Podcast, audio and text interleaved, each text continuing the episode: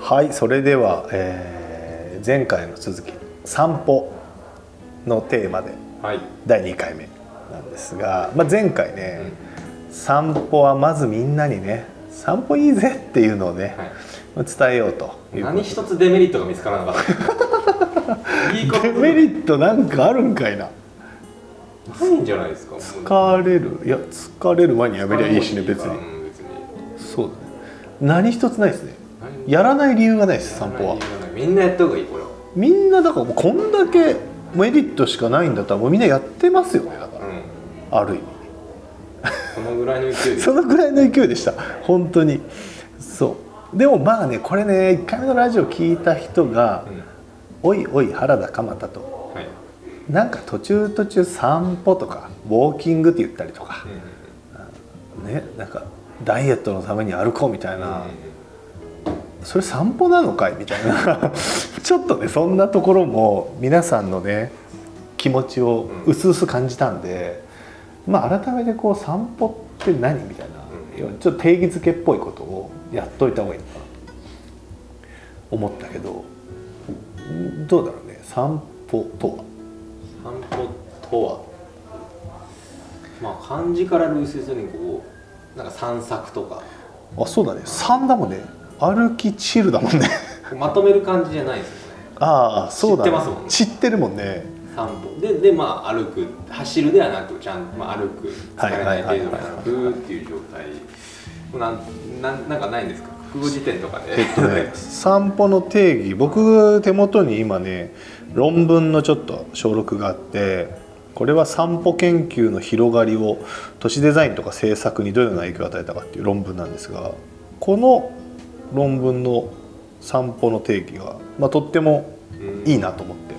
で国語辞典とかでしら調べた一応 Google さん Wikipedia はいあ散歩とは気晴らしや健康のためにブラブラと歩くことであほるう散策そぞろ歩きはいはいとも言うみたいな、ああいいねはまあまあそうですねそれがだから基本のさうん散歩だよねの基本的ななんか定義っぽいよね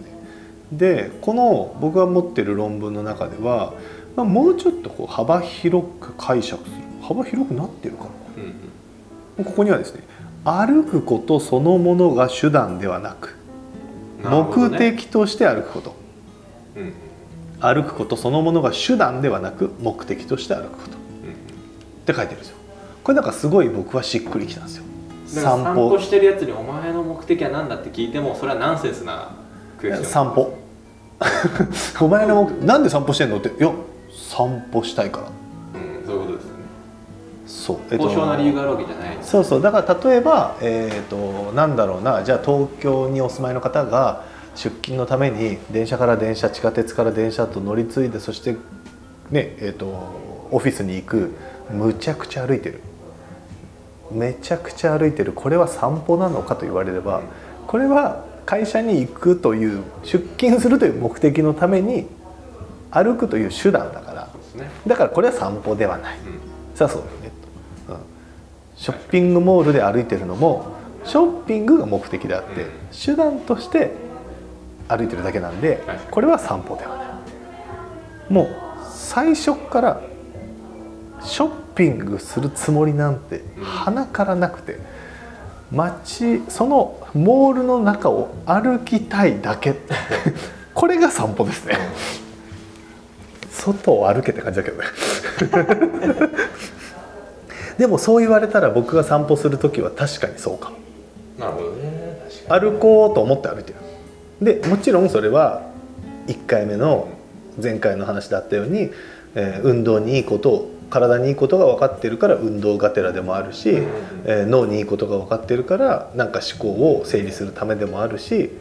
うんまあ、気晴らしのためでもあるしなんだけど主目的として歩きたい、に。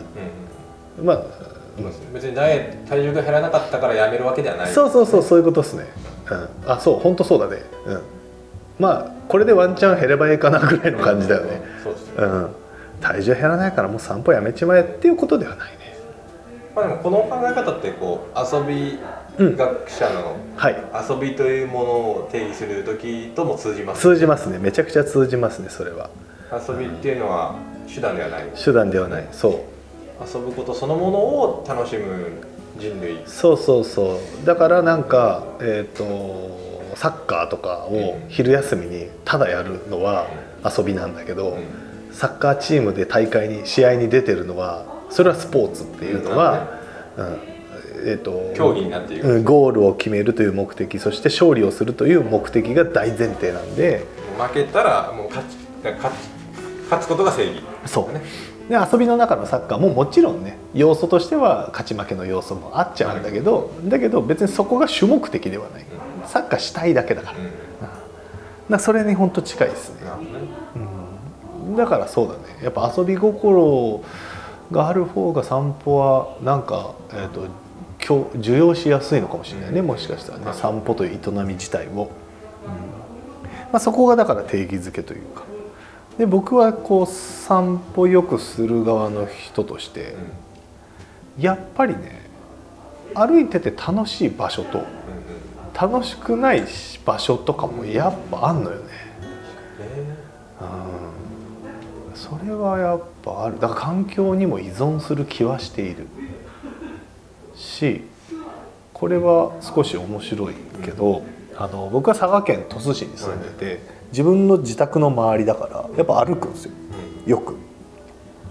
だけど歩いてる人にそんな出会わないうんうん一方太宰府に一回この間泊まった時におーはい朝早くある朝早くだったから決してその人気なコアタイムではないと思うけど夕方とかね夜とかじゃないからだけどめっちゃ歩いてる人いてうん野菜歩歩いてる人多くないめちゃくちゃ多いですよそれ多いよねはえそれはさ観光客がめっちゃ歩いてるっていうことじゃいなくてでしないょですよねそれ 地元住民がでしもうょ毎日見る人いますもんなんならあやっぱそう毎日すれ違う人とか毎日ねもう話しかける人とかそれおじいちゃんおばあちゃんが多いねまあまあ年配の方がやっぱ多いですけあどねーまあそうだよねそう太宰府とか多いなと思ったで太宰府は確かに僕が歩いた時もあの、ね、もうかの有名な太宰府天満宮があってそこに向かう参道うんうんお店屋さんがいっぱい並んでるそこを僕も歩いたけどやっぱそこに人マジ多いよねうんでも朝はいないでしょ朝は10時から開店だからそうだから店店はまはだ開いてない開いてなだいけけどどウォ人ーはいるんでウすよねォーキングというかそう散歩してる人はいそうるですそうですね、で路地入ったらやっぱりそういう人たちも路地入ってるからうんいたりするっていうのがあってでも確かに日中あんだけ観光客がそこを歩いてたらあそこは歩く場所っていう認識があるからうん、あそらそれに引っ張られて歩いてるのかなっていうのもあったわけあなんならあそこ10時から5時まで歩行者天国ですからね、あ、まあ、だからっていうのもあるのかもねまあ、歩きなんか歩くのにも安全な感じしまそすようね、うん、でそれでさでも僕鹿児島にも毎月仕事で行くんですけど、僕の実家鹿児島県姶良市というところなんだけど、ここも結構歩いてる人多くてうんでこれはどこ歩いてるかっていうと海岸線ああ歩きたい歩きたいよね海岸は防波堤とかさそなんかうあの海をの波の音とか、うん風とかあの海のこう水の変化とかが飽きないですもんねなんうかなんだろうね見てて飽きないしなんかさ街ぶらとかはさいろんなお店があっていろんなところがあってなんここの道入っていったらどんなことになるんだろうっていうその路地もあってだからワクワクドキドキするから飽きないっていうなんかでも変化一じゃないですか方海岸線変化なくないあんまりいやいややっぱあの波海のぐ海のあれあれあれそんなに大きな変化じゃないんじゃないですかあれがなんか心地いいんだろうな心地いいだよね多分ねだからいくつかポイントありそうでだよ参道も朝みんなドタバタ準備してるんですよああ回開店準備ね転だからあそうみんなお店の前っなてる結構トラックがついたりとかほどはいはいはいはいそれがまたこう活気でなるほどね歩いてて楽しいんで市場みたいな感じのちょっと路地入ると自然もあるしそうねいや太宰府は良かったすごく歩きがいがある市場とかも歩いて楽しいですもんね、楽しいねうん、ショッピングモールよりも楽しいですもんね楽しい商店街とかあはそうねそう考えたら俺こうやって外を1時間ぐらい平気で歩けるけどショッピングモールマジ疲れる疲れますよねめっちゃあイオンとかすぐバテちゃ ううん目目がもう限界になのあ目の限界か目の限界眩しいまずこれはだからなんかさ歩きやすいとかさ歩きにくいの環境みたいなのの要因ってありそうだよねうんありそうそれはすごく思ったで多分みんなそう思ってるのか僕今回のなんかね散歩のテーマでちょっと論文をいくつか引っ張ってきたのがおすごい面白いのがこれさそういう論文を選んだんじゃなくて「散歩論文」って検索してまあなんかわりかしヒットしてきたやつを出した3つ出しただけなんだけど、これが「散歩研究の広がりは都市デザイン制作にどのような影響が与えたか」だから、まあ、散歩の研究が都市のデザインにどう生かされたかとかうんそういうもう一個は散歩を支える歩きやすいと歩きたくなる環境要因から捉えたウォーカビリティに関する研究ウォーカビリティウォーカビリティですよ何だったかなウォーカビリティとは単に歩道が整備され良好な歩行環境が確保されているため歩きやすいというだけではなく歩くという行為を促進する要素全般から構成される抗議的な概念はいジェフ・スペック誰だジェフ・スペックはウォーカビリティは歩きやすいこと安全に歩けること快適に歩けること楽しく歩けることこの4つで実現できるって言ってるみたい安全快適楽しいもう一個なんです歩きやすい安いいや歩きやすいと快適はもう ちょっとどうどうなんでしょうななか平坦とかそういうことじゃないですかああなるほどでねこぼこじゃないとか、まあなるほどなるほどあ、でも快適と似てるなそれ、まあどうだろうねそえーそれがウォーカビリティですねそうなんかウォーカビリねティが高ければ高いほどその攻撃的な概念が高ければ高いほど、うんえー歩く街になって歩く街になって環境になっているそういうことでしょうね、でこれさ令和元年のなんかそういう会議の懇談会みたいなので、ん居心地がよく歩きたくなる街中は、えから都市性都市の再生が始まるみたいなことを言われて都市のる再生まで始まっちゃうで令和2年に街中ウォーカブル推進事業っていうのが創設されてるから、ね最ほんと最近なんだよねだからこの最近にまさに歩くってことは、ね、道路を歩きやすいきれいにしてなんか歩道をいっぱい作って、はいはいそういうことだけじゃないじゃんっていうのがここ最近こういうふうにすごく言われてきてるっていうのは、それ地方都市の結構生きる道じゃないいやだと思うけどね。首都圏はもう歩くしかないじゃないですか、うんもうだっていくらでも、うんあのアクセスがあってけどやっぱ地方都市人口衰退地域で歩くの楽しい歩きやすいってなった時のこそ結果それが住みやすさにつながる、う、うんうんうん、人々の健康につながるみたいなうのでウォーカビリティっていうのが改めて注そう目されているってことですよねこれまさに今佐賀県がやろうとしてることで実はうーんあの僕佐賀県庁と仲いいのでよくお仕事頼まれたりするんですけど、その佐賀県庁はともかく佐賀市民佐賀県民を歩かせたいああもうそうなんだでこれなんでかっていうと佐賀県って交通事故の件数というかその、えー人口に比例ひ人口比率に対しての交通事故件数の割合が日本で一番高いそれは危ない 死ぬ確率が多いそうらしいの、でまあ1位じゃなくてももうトップ2、トップ3とかずっとトップ争ってるらしくて佐賀ってともかく交通事故が多いらしいので探しの中心部ってなんか、確かにゴミゴミしてるもんねうん歩きづらそうなでだから人をその県民をどうにか車を乗らずに歩かせることで車の台数を根本的にちょっとずつ減らしたいっていう意図が県庁にあってだから最近県庁の目の前に歩きの拠点として公園アルクスって名前の公園を作ってうんうんロゴとかもちゃんとしててなんか「歩く佐賀県」みたいなののなんかメッセージステッカーみたいなのも配布してたりとかしうんすてで、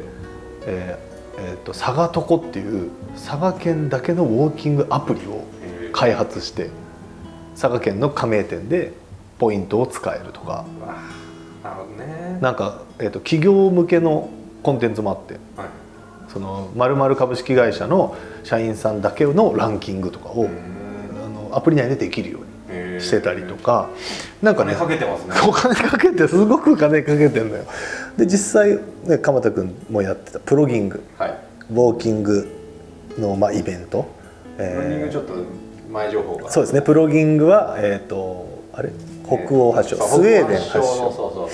ブでロックアップと,、はいえーとジョギングを掛け合わせたそうですねで北欧ゴミ拾いが確かそうですブロックアップっていう意味であゴミ拾いジョギングですよねもともとはまあまあゴルゴゴミ拾いしながらランニングをするっていうジョギングランニングをするっていうのがプロギングでそれでまあ有給チビもそうだし、まあ、僕もお木山の方とか太宰府の方とかでプロギングと称しプてロギングジャパンっていう団体がありますから、あるねそこで、まあ、僕は歩きながらゴミ拾いしましょうっていうことで、まあ、やってたところ県庁が原田さんやってくれとおいーうことでそのアルクスのオープニングの時にえープロギングしてくださいって元サガン鳥栖の選手と一緒に、あのー町周辺を歩いてゴミ拾いするっていうのをですね、まあ、お願いされてやってはいはいはいで今週末ちょうどアルクスの1周年記念があるのでその時は別の人が多分あれなんだっけノルディックウォークうんうんをやるえそれぐらいね県としてーはノルディックウォークって何でしょノルディックウォーキングっていうのはこれも北欧のもので僕を歩きますねあのなんだっけあれステッキみたはいいはいはない杖というよりはもうちょっとかっち ょいいのを両手に持ってこれでこれをつきながら歩くっていうもの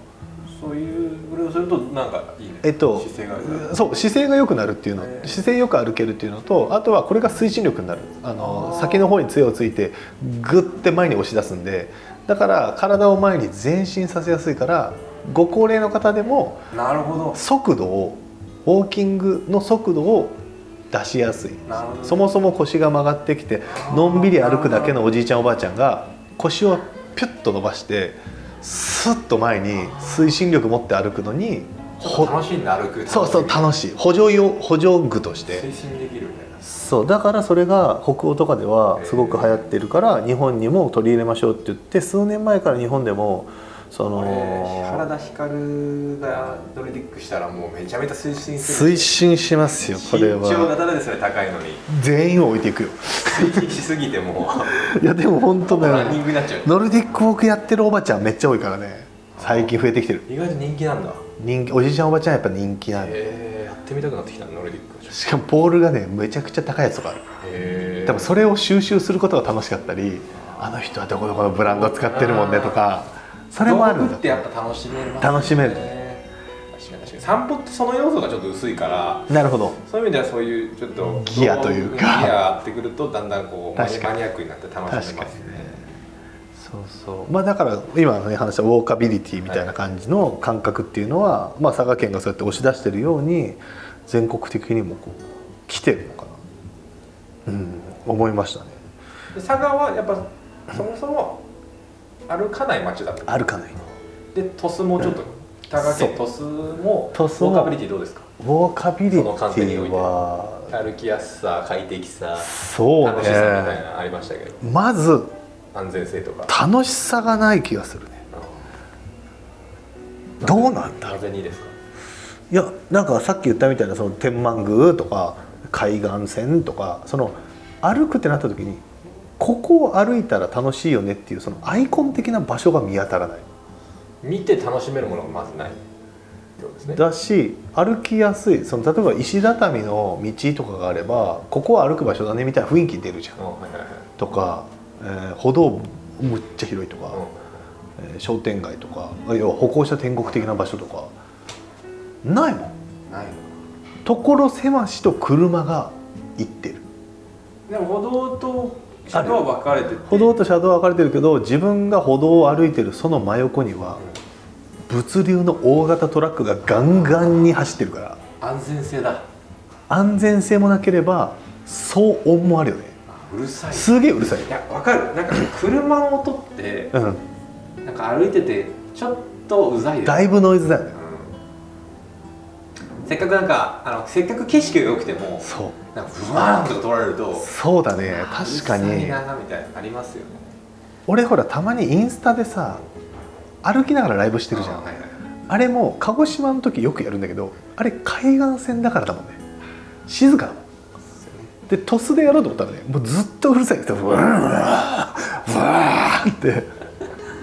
それはあるかもねそれはでかいだからね物流拠点になってるがゆえにそもそもウウォォーーカビリティはだいぶ下がってる気がするそうねあー物流拠点のそこはちょっとデメリットですねデメリットだったので今鳥栖の鳥栖にも里山地域ってあるけどそこもどんどんどんどん工場ができたり田畑がなくなって分譲地に要は工場で働く人が住む場所になってるから難難しいねこれは行面白い政として市としては潤うじゃないですかやっぱ今日工潤場まあ工場が来たりとか法人税が入るからね法人税もありますし、ただしそこの働く人たちにはやっぱ生活があるんでそうですボーカビリティは下がっていくとなんかそこ両立できないんですかねねえどうなんだもろうなのづくりには絶対物流は必要ですしそうそうだねまあ量なのかな毎日のようにブンブンこんな何台も取んなくてよくないみたいな、そうねもう朝から晩までだもんね確かにねいやーどうなっていくんでしょうかこのウォーカビリティという確かに話です確かけどまあその点では私住んでいるこの太宰府太宰府まあさっきもお話し出しましたがかなりウォーカビリティは潜在能力ありますよねにあると校舎見学も思すうでにあるしようんこう歩いて楽しい神社境内とかは、まあ、安そう全安全性まずめちゃめちゃ高いし太宰府はさあのさあのもちろん天満宮からの参道があるんだけどあそこもいいもんね成長跡いい、うんあそこも歩きやすくないひれいし車来ないしピクニックも最高ですしピクニック最高だしねあそこの存在も確かに大きいもんなあある、やっぱ商店あとやっぱ商店商店ーうん個人商店が大きなも多いほど歩いて楽あしい気がすそるれはある絶対それはあるやっぱコンビニだけではねうん、うん、別に歩いてそうだね楽しめないけど、確かにチねェーンだけじゃなくてなんか個人商店おもろ個性が確かに面白いあそうそれで言うとほらこの間さ九州生き物塚で話した時に海外にコンビニ少ないみたいな話してなかったっけああはいはいはいまあイタリイタリアかなイタリアかイタリア行ってたからねか鎌田君はよくイタリアコンビにニは少ないんだけどバールが多いっていう話をバールが多いですねバールっていうのはですねあのイタリアで、まあ、コンビニレベル日本のコンビニみたいな感じでめちゃくちゃあるお店なんですけどそこでは大体あのコーヒーが飲めるあのエスプレッソっていうはいはいはいはい200円ぐらいで一杯濃いやつだよねはいうん、こういう濃いエスプレッソが飲めるのがバールですねただあの大体夜やってるところはお酒とかも出すんですけどへだからコえンビニみたいに何でもあるわけじゃなくてああ大体あるのは、まあ、パン系のとかあとスナックと、はいはいもっとドリンク各種へえですね、はい、がいっぱいあるだからコンビニのあのコーヒー部分がめちゃめちゃメインのところはいはいはいコーヒースタンドっていう感じそうですでみんなあの自分のお気に入りのバールっていうのを持っててああいい皆さんね個人店なので個人店だそのバールのチェーン店はないのチェーンじゃないですね、はい、えバールは全部個人店ですからやっぱりそのオーナーの味とかそのスタッフの味がすごくあってやっぱお客さんとコミュニケーションがもう異常にあるんですよねコミュニケーションがてか話それるけどバールしたらいいじゃんここでいやーそうっすよねだからエスプレッソ文化をねっていうのもありますいいけねどあまあまあごめんなさやいぱちょっとやでもそれはありますあのそっかコリえッコカフェバール計画っていうのは結構ありまえすしてほしい、はいい、いねバールっていうのは立ち飲みです立ち飲み立ち飲みなん基本だ立ち飲みあちっちゃい座るところもあるところもああるんで腰す掛けけどみたいなの基ね本立ち飲みスタイルでみんな立ち食べ立ち立ち食い立ち飲み、うんへえそれは何歩いてくるのあるあまあ、歩いて歩い基本歩きですね、車止めてバールに行くみたいなまあまあそういうところもありますけど、うん基本街中で成立するなんかそれはさ、まあ、そのあ話ガソリンスタンドにも絶対バールがついてますね大体おおへみんなえ車止めてとりあえずエスプレッソ飲むみたいなへええ給油するのが店員さんいや自分で給油してそのままそうなんだははいバあールと駐車ガソリンスタンドがセットになってるんで、うんなんか面白いねそんなにエスプレッソ飲むんだあれウォーカビリティの話ですけどそうだからイあタリアはそのそうだから海外はさそうやってウーォーカビリティ的個に人商店のバールが、まあ、イタリアとかだと多いし個人商店もとにかく多いんで歩くんでしょうねあと公園も街中に普通にあるのでああ言ってたね公園で立ち話してるからあれも歩くんでしょうしやっぱ歩いてる人がだからイメージとしてはやっぱ海外の方が日本よりもなんかそういう散策的な散歩的な歩いてるのは圧倒的に多い気がするんだよねまあヨーロッパ特にまあねさっきからほら出るように北欧うもうめっちゃ歩くっていうんじゃんプロギングからノルディックウォークまで開発しちゃったそんなことあるねなんか言ってたよねえっと誰だったかなけあそうノルウェーに行ってた人がめっちゃ歩くってあなんかあの子供生まれたばかりのお母さんとかが冬場に寒いのーにうんそのシェルターみたいなあの何あー馬車、えっはいはいはといベビーカーシェルターみたいなベビーカーに子供を入れて歩いてるあのとかハイキングよくするとか そう僕もアメリカに語学留学で短期うん1ヶ月ぐらい滞在したことがあって、ホームステイしてはたいはいんはいではいすけど週末にハイキング行こうしか言われなくて そのホームステイのホストマザーがえ先生ホストバザーホストがマザーがハイ毎週キン末グ好きすぎるだけでしょそれはいやいやいやもうハイキングにそう参加したら絶対ハイキング友達がいているのでサブウェイのあのでっかいサンドイッチ買ってへえちょっと待ってハイキングっていうのは何でみんな山登りじゃないのいやなんか山をまあまあ山登りなんでしょうけど日本の山登りみたいにガチの服装じゃないですみんなジーパンとスニーカーあーなるほど軽装で行くんです軽装なんでだで持っねていくものもとりあえずその辺で買ったサンドイッチみたいなえで登山っていうほどの傾斜とかではないんだじゃないしなんかあの緑が少ないんでえアメリあカの木がまず、まあ、なんていうか砂漠、まあ、カリフォルニアなんですけどあカリフォルニアだからねなるほどへえハイキングハイキング好きですね毎週末ハイキングやってましたもおもんねろ何それでもその過ごし方ができるっていうのは結構でかいよねこでれはもまあ楽しかったですけどね確かにあそうちょっとそのおじいさんばあさんばっかだからあねまあねだから、まあ、これがね同世代とか同だ世った代らまた楽しい違ったのかもしれないし、えーでもそれは遊び学者的にもすごくホットでその、まあ、散歩とか、まあ、この前のピクニックとかもそうなんだけどやっぱりお金を使わないとか時間をそんなに消費しないで移動もそんなにしなくてそいういですよね、身近に遊べるっていう楽しみがやっぱりねないんだよね。そこでちょっともう一個イタリアのおネタでぶっこんでいいくださあのイタリアのこの散歩に散歩パッセジャータっていう名前でい。パッセジャータ。もうみんな日常的に使ってるんですよえっとパッセジャ散ータ歩って意味？それが。まあ散歩とかそぞろ歩きっていうあ、出た。そぞろ歩き。ははいいはいはいはこの文化としてパッセジャータ、い。へでえ。それは街の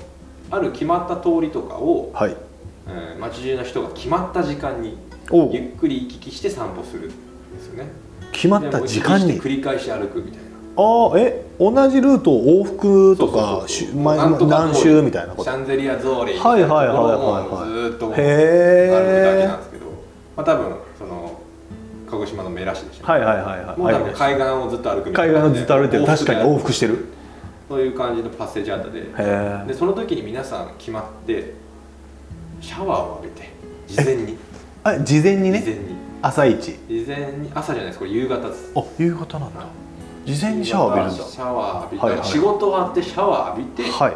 こうおしゃれな服に着替えてお気に入りの香水をつけて出かけるというパッセジャーパタス。ジャータですえー、何それ大体時間帯は夕食前か夕食後か真のや真夜中真夜中もパッセするんですか週末と週末とかにやりがちってへいうで数時間歩くらしいですええで近所そのあその数時間空いてる間に近所中の知り合いに会って近所中の知り合いがパッセってんのそう出会ってはしゃべりしゃべっては歩くこの文化よくしゃべるなすごいですよで特に強くちっちゃな町に強くの根付いてるらしいですこの文化なるほどなるほどなるほどなるほであのベネチアとかってなんか歩いて1キロ圏内で全て生活が事足りるって言われてえるベネチアってそんなちっちゃいのまあでもいや大きいは大きいですけどその、まあ、コンパクトなああへえそうなんだはい、やっぱそういう小さいところあるほど皆さんこのパッセジャータという遊びといいますか文化が遊びだね根付いてるですねパッセでジャータ自動車も一切やっぱ走らないその通りにそのパッセジャータルートにうんパはッセジャータが優先ですからなるほどね特にベネチアって水上あの川じゃあないですかあはいはいはいだからはい水なる上バスはあるんだけどそれ以外はもう車の車道がほぼないんでほど歩くしかないっていうこともまたバスセジャータが強いなるほど車がなくても生活ができるように設計されていそうウォーカビてリティが非常に強い高いよねめちゃくちゃ高いよねうんだかはら、あまあ、さっき言ったように近所中の知り合いと話すっていうのはもう社交場ですよねいいね路上が社交場になっちゃ社ってる交場だはあ面白いねでも確かにそれ言われて今思ったけどさ田舎のおばあちゃんたちとかパッセジャータしてるね井戸端会議でしょ、うんそういきなり止まってねずっと喋ってます喋ってるよねあもういつ目的はみたいなね買いみ物んはなそうみんななんか夕方とか食後の時間にいつもの道歩いてて大体そこにいつものおばちゃんたちがいてなんか喋ってるもんね夕飯前とかもねあれ夕飯前とか作る前にそううちの同居してるお母さんもご飯できててご飯食べようって時にお母さんいないっていうのよくあるあーずっと喋ってるんでしょどこ行ったそうそう散歩行ってて帰ってこようと思ってたけどずっと喋ってたみたいないやうちの近所もパッセジャータあるんですよあるんだうちの近所のおばちゃんたちはみんなパッセジャータしててへえ別にあのいきなり一人が歩き出してて、はいはいはいそしたらなんか次の1周目からなんか2人になってへー3周目ぐらいから3人4人みたいななんかいいねパッセジャータなんかパッセジャータコミュニティ作ろうかな俺やっぱパッセジャータはダダイフで広めたいなって思う一回トライしようとした結果行き着いたのがプロギングではあったんですなけどるほどねもうちょっと目的意識を高めてみたいなそうそうそうそうそうそうすることでちょっと誘いやすいんじゃないかみたいなよしじゃあ俺がコリッコ朝活プログラムでパッセジャータを朝パッセジャータだ朝パッセジャータけどこのイタリアみたいにどうすかまずシャワー浴びてシャワー浴びてだよねかっこいい服装でそうだよね朝だとバタバタしちゃダうサいだったらか着物とかまあハードル高いかなあー浴衣浴衣ぐらいだったら、ねああいいねいや、なんかこう多分かっこいい服着て香水までつけてなんかこうある種もう展示に行く感じですよね確かになんそれを自分で作り出したっていうのがすごいですよねそうねなんか別に街中行かなくてもおしゃれ楽しめるっていうかっこいいねなんかねかっこいいななんかそうね夕方とかだったらあれ参道ってもう夕方に全部閉まるのおと店迫りますよねなんか参道がしこの確かに参道が閉まっていく感じのところを参道バスジャータ優雅におしゃれした人たちちゃがんちが喋りながら歩くこれ面白いねこれ面白いですうん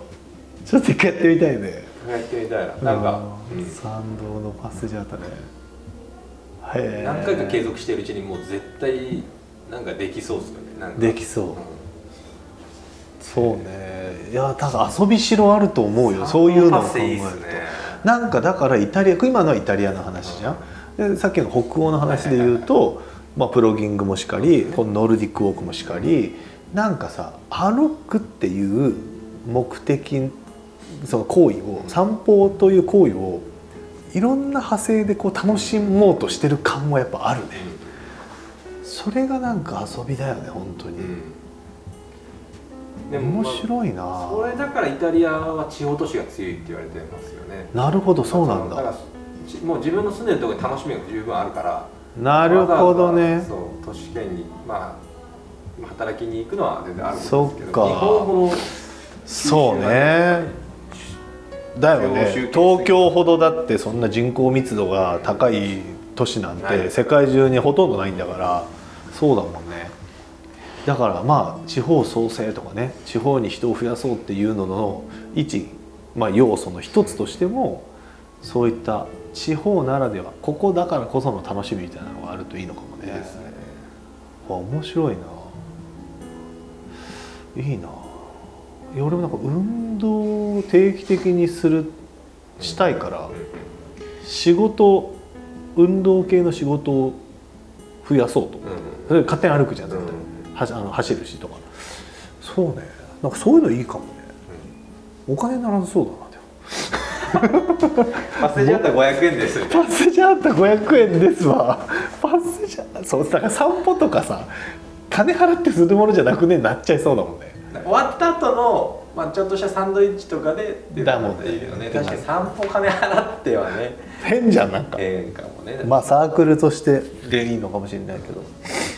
いやーまあでも面白いなこれまあ第2回目はちょっと歩きやすさとか歩きたくなる、まあ、ウォーカビリティという言葉も出てきたし、海外のことも出てきたので、まあ、ちょっとねまた第1回目とは違った視点で歩きを見れた気がしました、まあ、また第3回目以降もちょっとねもう少し歩く散歩を深掘りして